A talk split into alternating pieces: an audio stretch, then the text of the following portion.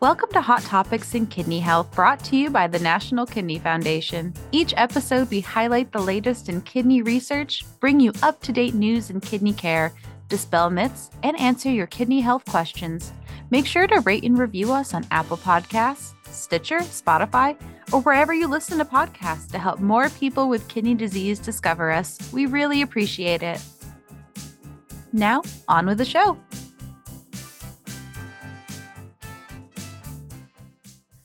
Sexual dysfunction is incredibly common in patients with kidney disease. In today's special crossover episode from Kidney Commute, you'll hear why it is so prevalent, treatment options, and how to improve communication around this important but often neglected aspect of health. Now, on with the show. I am Dr. Kelly Beers, a nephrologist at Albany Medical College in Albany, New York, and it is my pleasure to be leading today's discussion about sexual health and kidney disease. I would like to start this discussion by defining the topic. I'm going to quote from the article Sexuality and Kidney Disease, which is found on the NKF website. Many people think that sexuality refers only to sexual intercourse, but sexuality includes many things like touching, hugging, or kissing. It includes how you feel about yourself, how well you communicate, and how willing you are to be close to someone else. There are many things that affect your sexuality if you have kidney disease or kidney failure, such as hormones, nerves, energy levels, even medicine. But there are also things you and your healthcare team can do to deal with these changes. This is what we aim to address in this episode. The most common diagnostic criteria for sexual dysfunction are provided by the Diagnostic and Statistical Manual of Mental Disorders. For women, sexual dysfunction is classified as sexual interest or arousal disorder, orgasmic disorder, and genital pelvic pain or penetration disorder. For men, sexual dysfunction is classified as erectile disorder, hypoactive disorder, premature ejaculation, and delayed ejaculation. Symptoms need to be present for at least six months in order to have a diagnosis. There are validated questionnaires that can be utilized to diagnose sexual dysfunction. The most commonly used are the Female Sexual Function Index, or FSFI for women, and the International Index of Erectile Dysfunction for men. One population based study suggested that sexual dysfunction impacted 43% of women and 31% of men in the United States, but the numbers are much higher among patients with kidney disease than the general population. Studies have shown rates as high as 92% of women with chronic kidney disease and 70 to 85% of men have sexual dysfunction, with increasing rates as kidney disease progresses. This is clearly a major problem among our patients with kidney disease, but not one that's well studied or well addressed by our interdisciplinary team. Speaking for myself, I have never had any specific training in addressing sexual dysfunction, and honestly, most of my knowledge about this issue I learned from researching for this podcast episode. I don't think I'm alone in my ignorance of the topic, and I'm thrilled to have this group together to shine light on an issue that is addressing most of our patients. Our panelists today are Hi, I'm Dr. Sylvie Shah. I'm a transplant nephrologist at the University of Cincinnati, and a lot of my research and interest is on women's health and pregnancy in patients with kidney disease. Thank you for having me today. I'm Dr. Meredith Pensack. I'm an obstetrician gynecologist at the University of Cincinnati, and I specialize in complex family planning, seeing patients with chronic medical conditions like chronic kidney disease. Thank you.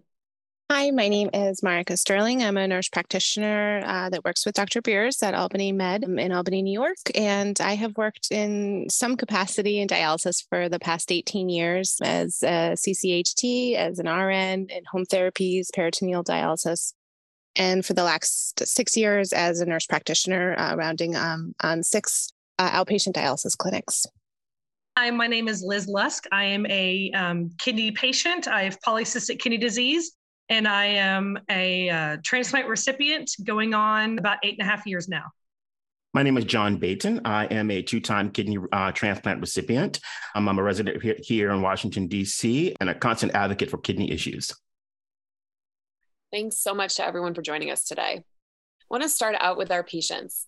Liz, how did your kidney disease impact your sexual health? Before I even was in ESRD, about three and a half years before, my doctor looked at me one day and he said, Hey, I just want to let you know that your kidney function is too far gone for you to get pregnant. Um, I was not expecting that. Uh, I, like I said, I was not in end stage renal disease at that time. So I made an appointment with a maternal fetal medicine doctor about three hours away from my home base in Arkansas and went to go and visit with him. And he said, Hey, just to let you know, you're right. My creatinine at that time was only 1.7. And I say only because when I got my transplant, it was 5.5. So I didn't think that 1.7 was a high creatinine. I definitely didn't think that it would end my chances for having a baby at that time. So I was definitely a little shocked by that. He could get me pregnant, but I may lose the baby or a kidney. And so at that time, my husband and I decided that my health and me being alive was more important than trying to have a baby. And as for me, I think the thing that um, impacted me the most was the sexual dysfunction part, where I found it difficult to get erections.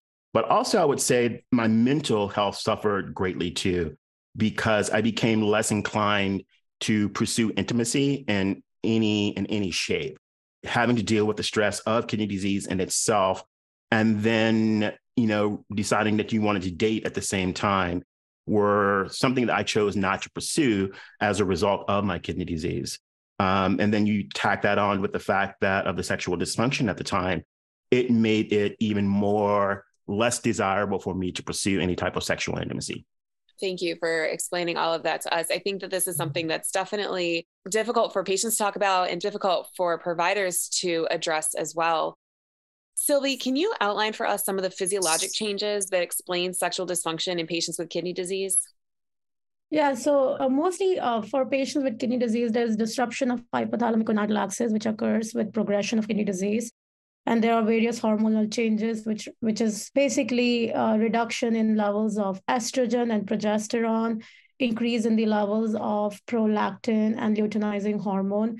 And again, this occurs with impaired kidney clearance.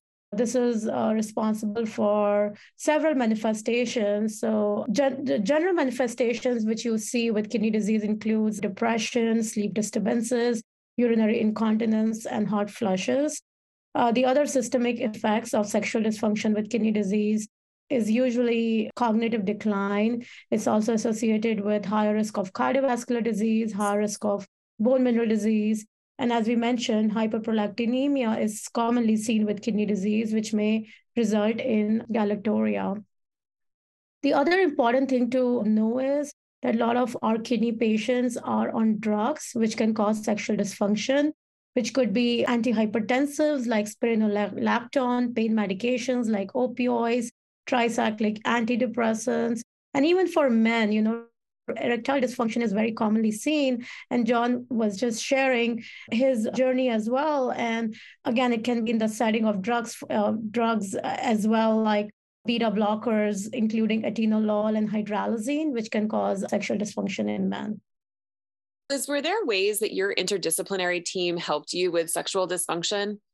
And if so, or if not, are there ways that you think it could be done differently? Oh, I don't think they helped me at all. Um, you know, t- to be honest, I don't, that was never discussed. I remember just bringing up something about like my hair is really dry. Is that something that has to do with kidney disease? And I love my nephrologist, but he was like, oh, I don't know. I mean, nothing about sexual health was ever mentioned other than, hey, you can't have a baby now. So I really think that's important to talk about. Obviously, we we can't expect our doctor to know everything we have to advocate for ourselves. But at that, at that time, I was just worried about making it to a kidney transplant. What was what was going to happen? How I was feeling. I mean, I was so tired. John can probably attest to that too. I was exhausted. I slept all the time waiting that summer before I received my kidney transplant. And so there were things I just didn't know about that I wasn't made aware of, and those discussions weren't had. And I really wish they had been. So I'm glad that we're doing this podcast so that other people can say, hey, I'm having those issues. I'm going to talk to my doctor about that. So for me, just being able to knowledge on everyone's level, you know, the, the doctors understanding what can happen with ESRD and CKD, and then also just patients understanding that, hey, these are things that happen. Um, our bodies are really complex, and especially when one organ is shutting down, how that can affect everything else. So I think this is great. I think my experience is very similar to Liz's in the fact that I really didn't receive any assistance or information from my care team, medical team at all. As I'm sitting here, I'm recounting, attempting the discussion with my nephrologist on sexual dysfunction and problems I was having with sexual intimacy. It was difficult to have that conversation when he was noticeably uncomfortable with the subject when you're you're talking with your doctor and they you know turn a bright color of red and don't know how to proceed or how to answer your questions and immediately seek to either do one or two things immediately prescribe you a drug to assist with your um, sexual dysfunction or start looking through their Rolodex as to who they can possibly refer you to because they're not comfortable talking um, about it. I also found that literature on the subject was very limiting as well. So even, you know, if when I went to practice that good old technique of Google searching, there was still very little information that I could find.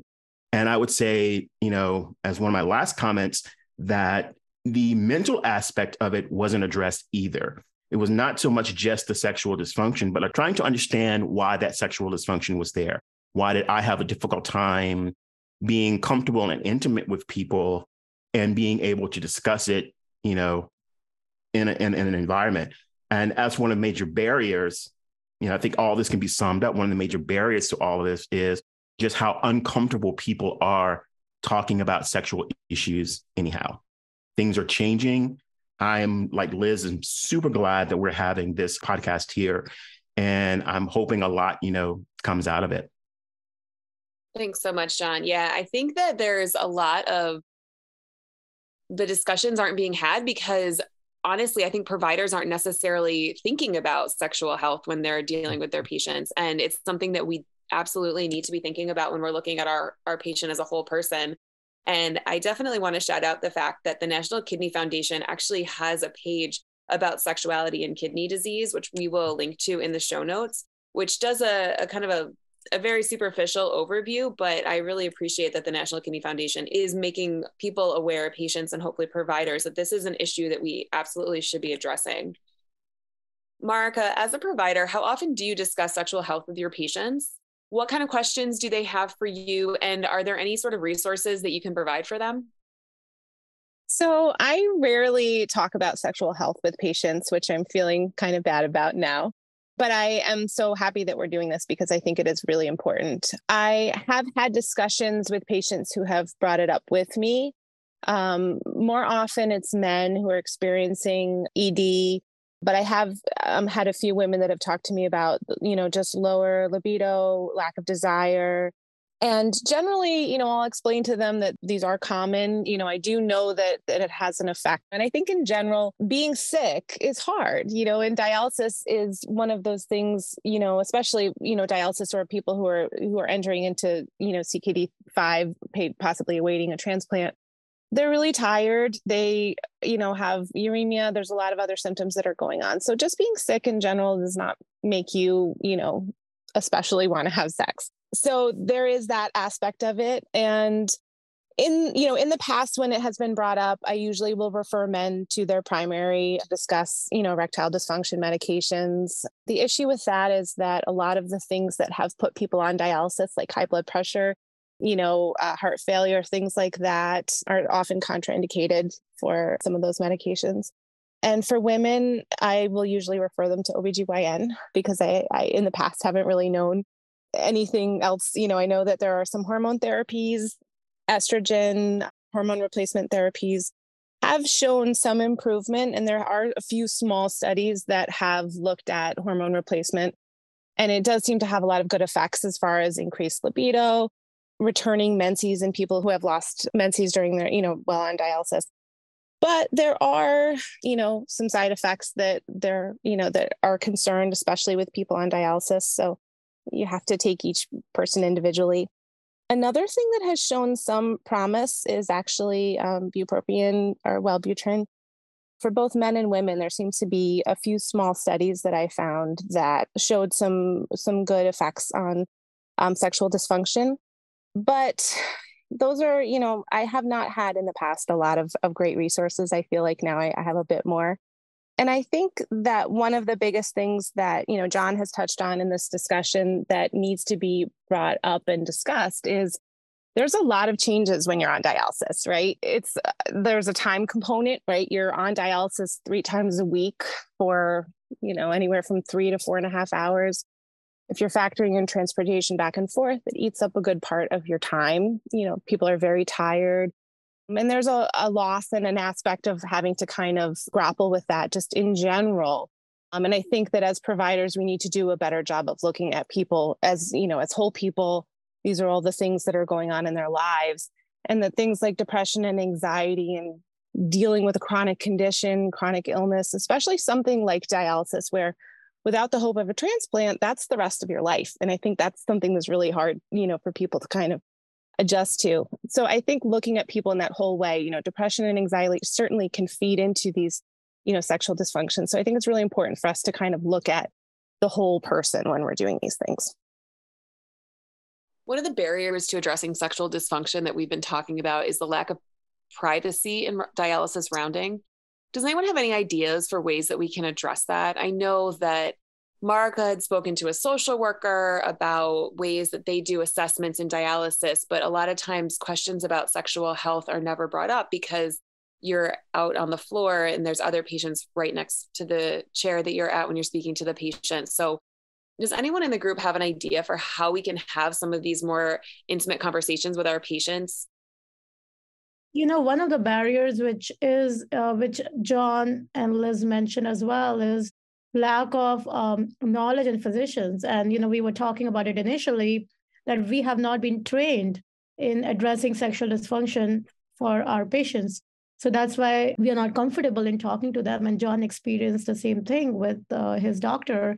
So i think that is one of the major barriers um, lack of training lack of knowledge which is there, which which just makes us uncomfortable talking to our patients about that. And I think the second barrier is also um, lack of uh, interdisciplinary care and coordination.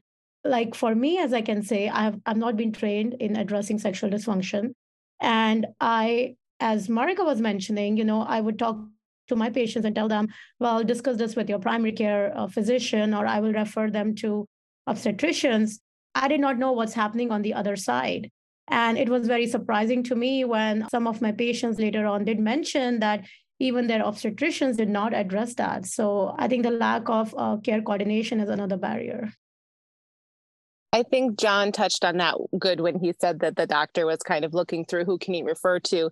Because I think a lot of the time we do sort of say, well, talk to your primary. And then your primary says, well, this is related to kidney, you know, kidney disease. So you need to talk to your nephrologist. And then they end up just kind of letting it go because you're being ping ponged back and forth between different providers trying to, you know, because nobody really has uh, an answer.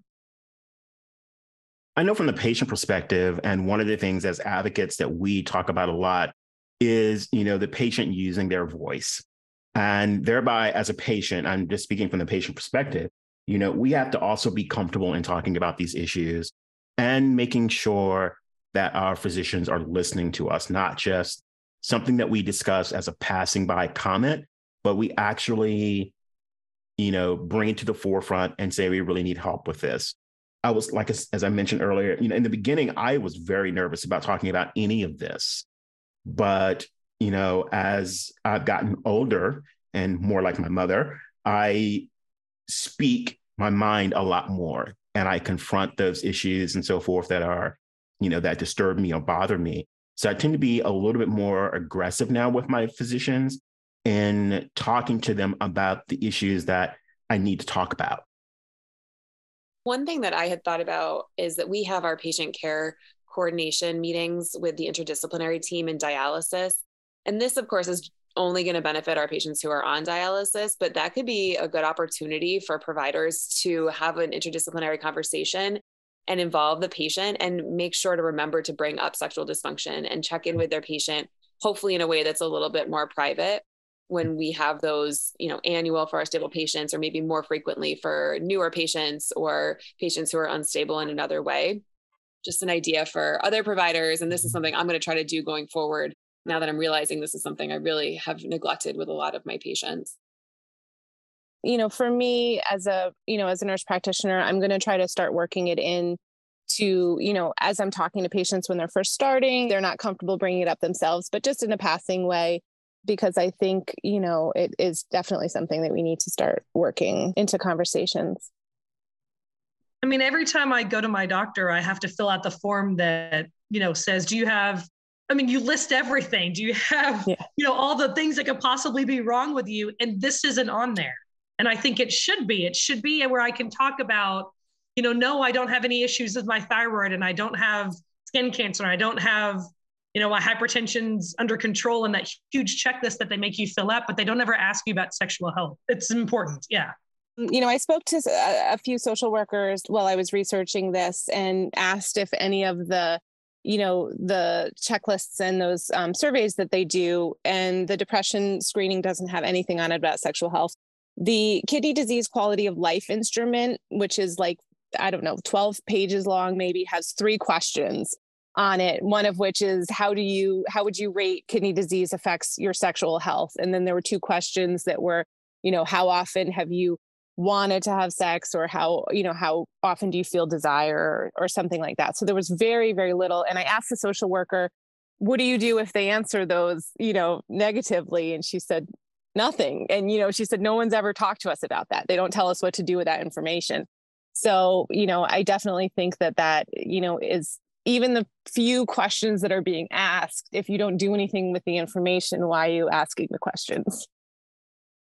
I also think that you know kelly you were talking a little bit about and it's come up with other people like privacy and like if you do this in dialysis or where but i think that we as doctors and practitioners sometimes consider this more of a private issue than patients do and that if you just normalize it as part of your everyday conversation like you know how are you? Are you tired? How's this symptom? How's your sex life? And if you make it normal and part of the conversation, the patient will respond because they won't think it's so awkward for you.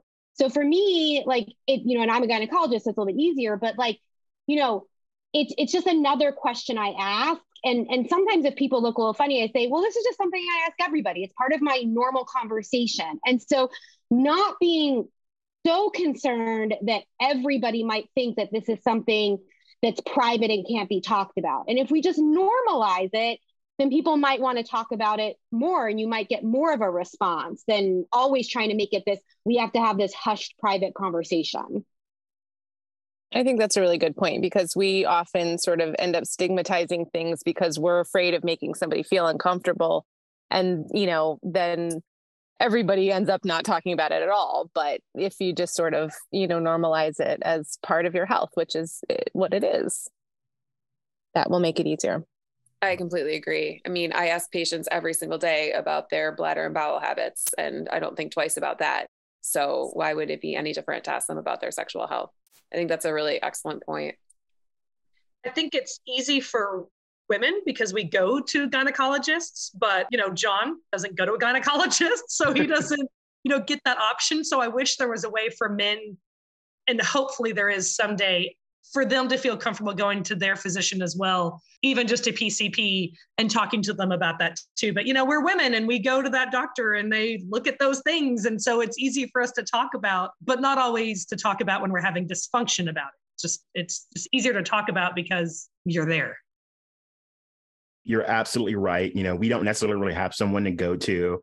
And I will say that it's a struggle sometimes, you know, dealing with what the quote unquote masculine identity is supposed to be, because I'm Generation X, thereby I was sort of raised, you know, to sort of handle some things internally. However, I associate really closely with Generation Z and, and the millennials so I've gotten more comfortable doing that and seeking help and assistance. But I think, you know, that conversation carries throughout the kidney world and that we're just not comfortable talking sometimes about those things that are troubling us. And I know from a male perspective, you know, that's pretty true. I'll admit it. It's pretty true. And so one day I do hope that we do have someone that we can go to on a regular basis who is concerned with, you know, with those particular issues. Sylvie, what impact does kidney disease have on the menstrual cycle, fertility, and menopause? With all the changes we, we discussed, ultimately results in sexual dysfunction. And it it usually uh, impacts four major areas. So one is menstrual disorders. About 75% of women with kidney disease will have menstrual disorders. Menorrhagia, oligomenorrhea is commonly seen Amenorrhea is very common. One out of every two women who have stage five kidney disease or who are on dialysis will have amenorrhea. And women also have an earlier menopause, which is about five years earlier than the general population with advanced kidney disease. The second common manifestation of sexual dysfunction in women with kidney disease is vaginal disorders, which can be manifested uh, in, in the form of atrophic vaginitis, vaginal dryness, and dyspareunia. Decreased libido, again, is very commonly seen uh, with sexual dysfunction. A lot of our patients will have sexual aversion disorder, hypoactive sexual des- desire disorder, and about 40% of our patients who are on dialysis uh, will not engage in sexual intercourse. And as we had discussed, in uh, because of the loss in the uh, luteinizing hormone surge, there is anovulation, and ultimately this results in infertility as well, which is mostly seen for women with advanced kidney disease and who are on dialysis. On the topic of who we're referring our patients to, Meredith, how often are women with kidney disease referred to you for evaluation of sexual dysfunction, and what kind of interventions do you recommend? I think I'll, you know, echo what Liz said her experience was in that most of the patients that get referred to OBGYN that have kidney disease is to discuss pregnancy planning. And so I would say that the majority of people are either coming because their nephrologist said you shouldn't get pregnant, you can't get pregnant, and it's really in that pregnancy space that they're being referred. And then some sometimes through discussions, other things come up about sexual dysfunction, but that's very rarely the reason for referral. When you know the patients are in the room, then we can obviously discuss the other issues like sexual dysfunction, because for a lot of people, pregnancy might not even be on their mind at all, but the other issues might be more relevant. So I, I think, you know, what everybody has been saying so far that that sexual dysfunction, not just in chronic kidney disease, but in general in all patients, is, is really a multifactorial issue. And so there's not really like a one size fits all recommendation. This is what you should do for everybody. And it's really involving a real a, a real multidisciplinary team. My role as the gynecologist is really to ask all those those probing questions and find out you know what category of sexual dysfunction this might be you know, doing an exam, making sure that there aren't physical reasons for that that dysfunction, and then really involving uh, the other sort of healthcare team members that I use, and, and I have to say the ones that we use most frequently for patients with sexual dysfunction are our pelvic floor physical therapists. So this is a really excellent group of people that can really help people, even if there isn't an actual physical problem. A lot of times with sexual dysfunction, just having somebody working with you in the on the pelvic floor muscles in that area can really help. The other team members that we use are sex therapists and sex counselors really to address the whole the holistic aspects of sexual dysfunction and recognizing that again, it's probably due to the hormonal balance, but there are these underlying issues like fatigue, like depression. And then the other thing that I always concentrate on with patients is that is that intimacy and sex can be way more than just sex, right? Like the old fashioned sex, and that helping people find other ways to have that intimate fulfillment with a partner excellent resource for all patients with sexual health and sexual dysfunction and can really answer some of those questions that people might not feel comfortable bringing up to their doctors. And so, even if you're not comfortable having this conversation with a patient, you could say, "Hey, there's this app. It's called the Rosy app," you know, and it might start that conversation. It's a it's a really good resource that I use for patients. Meredith, a complaint we've heard from some women with kidney disease is that they're told they should avoid getting pregnant, and that's where their advice stops. What else do you recommend to women with kidney disease regarding birth control, treatment for menopause? Can treat women with kidney disease have hormonal treatments for menopause, etc.? Exactly what Liz said, right? That she went to the doctor and they said, just don't get pregnant. And the reason why we tell people who can get pregnant that have kidney disease they should avoid pregnancy is because there are substantial risks to both the patient and then the pregnancy, depending on how bad the kidney disease is, if they're on dialysis, if they've recently had a transplant, those risks can be miscarriage, fetal demise, preeclampsia, which would worsen kidney function, preterm birth. And then many of the medications that people use for immunosuppression can be teratogenic or cause congenital malformation. But that being said, there, there are safe ways to have a pregnancy while having chronic kidney disease.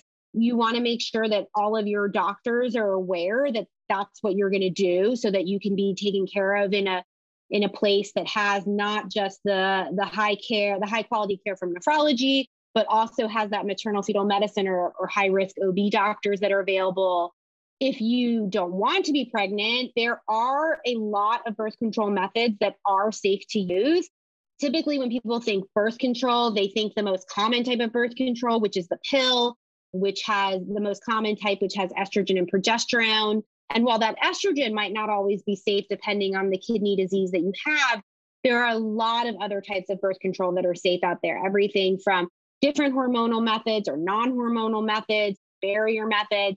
And so it's really about, you know, I think, and we've heard this from John, you know, that really the patient has to be a strong advocate. And so if you have a doctor that says to you, no, you can't get pregnant and no, you can't use birth control, that's that's not an answer and you need to find a better resource for them and a better doctor that that will work with them to find a safe method on the other end of spectrum so when people are done having pregnancy and they have bothersome menopausal symptoms there are some hormonal methods that can help especially some like topical estrogen that is really good for vaginal dryness and the genitourinary symptoms that people can have in menopause Systemic hormone replacement therapy has its pros and cons for all patients, not just chronic kidney disease, but that would really be a risk benefit conversation with your doctor about depending where your kidney disease is, your kidney function, other medical comorbidities. And that, you know, is a is is hopefully something that, you know, I think that we as, as gynecologists also need to be better educated on disease processes like chronic kidney disease so that we're not saying to our patients, I don't know about that. Go back to the nephrologist. Um, and you know that's not that's not fair to patients. So there are methods and, and treatments that are safe, but it, it's a really a personalized decision depending on other medical comorbidities and the, the severity of the kidney disease. Great, thank you. Do any other panelists have any resources or online sites or groups that they want to share that have some good information for our listeners? Um, there are two sites that I use in particular when I have information now. Um, now, and one of them is based here in DC, and it's called the Whitman Walker um, Health Clinic, um, Health Elizabeth Taylor Medical Center. I utilize them quite often, especially on informations about sexual health. I also just recently discovered, and I can't believe as long as I've been alive, I did not realize this, but Planned Parenthood is also a resource for men. Don't laugh at me, please, but I did not realize that until I was viewing a kind of a documentary series about the services and so forth that Planned Parenthood uh, provides. I'll second that, John. Just to jump in, it is a great resource for all genders in sexual health and tend to have really progressive physicians and nurse practitioners and advanced practice providers that are really there to give excellent care to patients. The other thing that a lot of Planned Parenthoods can offer is sliding scale or discounted prices. One of the other harsh realities in this country is that if kidney patients are on Medicare, they tend to have very limited contraceptive options. Medicare will only cover birth control pills and Depo-Provera, which are often not good options for patients, especially on dialysis. And so Planned Parenthood can sometimes be a really great avenue for people looking for contraception as well at decreased prices if that if finances are, are an issue as well. But yeah, they're they're a great resource for for all genders. Is there anything else that anyone wants to add before we wrap up our discussion? So I just want to say, after hearing from my doctor that I couldn't get pregnant and dealing with that emotional tornado that comes with that, if you're a woman listening or even a man getting told that, the people on this podcast are looking at a picture of my daughter who will turn four next month. Um, and I was able to carry her and deliver her with a kidney transplant. I have my high risk OB, I had 15 ultrasounds. So they were all very aware. I saw doctors all the time did great during my pregnancy and delivery. So don't be discouraged if you do find that out. That was in 2011 that I was told I uh, to not get pregnant and then had my transplant in 2014 and then in in 2019 had my daughter. So you may be in the storm right now, listener, and it may seem like you're not going to be able to see the light at the other end of the tunnel, but we're all here telling you that there is light. There is still hope for whatever you're going through. Reach out, tell people about it, and um, maybe someday you'll be on a podcast talking about your child. And your picture of your child on your Zoom is absolutely adorable. Oh, Congratulations.